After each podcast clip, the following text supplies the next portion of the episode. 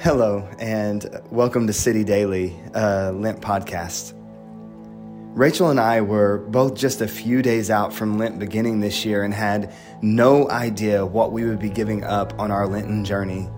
And for full transparency, I'm a bit of a selfish person and I don't like giving things up. Uh, but hey, we're all kind of on a journey, aren't we? So um, no judgments here, okay?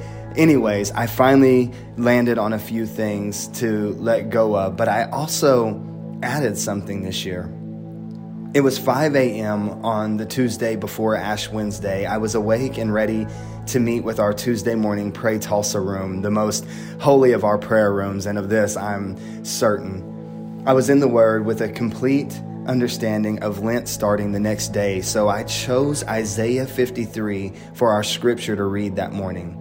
But as I began reading it, the words just leapt off the pages and into my heart more so than I think I've ever experienced before in my life. In a moment, I was made more aware of just how beautiful and unfair of an exchange Jesus made with me, with all of us. I sat for several moments pondering his life, his perfect, holy, blameless life, and then my own life, my flawed, mistake ridden existence. Then, in a way, holding them side by side and realizing, wow, my God, you are so good to us. I've never felt God's immense, immeasurable love for me so deeply as I did while reading this passage of scripture written about Jesus some 700 years before he would even be born. It was in that moment that I realized I have to read this passage of scripture every day of Lent. So I have been, and I want to share with you my love affair of this prophecy. I want you to let the weight of this come over you, shroud yourself in it. And not the weight of condemnation, but a beautiful, glorious, and dare I even say miraculous weight.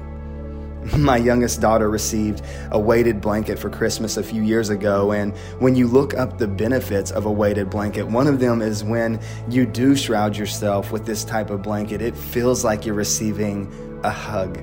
So I want you to feel that weight as I read these words over you today. Who has believed what he has heard from us, and to whom has the arm of the Lord been revealed? For he grew up before him like a young plant, and like a root out of dry ground. He had no form or majesty that we should look at him, and no beauty that we should desire him. He was despised and rejected by men a man of sorrows and acquainted with grief. And as one from whom men hide their faces, he was despised, and we esteemed him not. Surely he has borne our grief and carried our sorrows. Yet we esteemed him stricken, smitten by God, and afflicted. But he was pierced for our transgressions, he was crushed for our iniquities. Upon him was the chastisement that brought us peace and with his wounds we are healed. All we like sheep have gone astray. We have turned every one to his own way, and the Lord has laid on him the iniquity of us all. He was oppressed and he was afflicted, yet he opened not his mouth. Like a lamb that is led to the slaughter, and like a sheep that before its shearers is silent, so he opened not his mouth.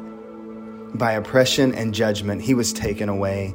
And as for his generation, who considered that he was cut off out of the land of the living, stricken for the transgression of my people?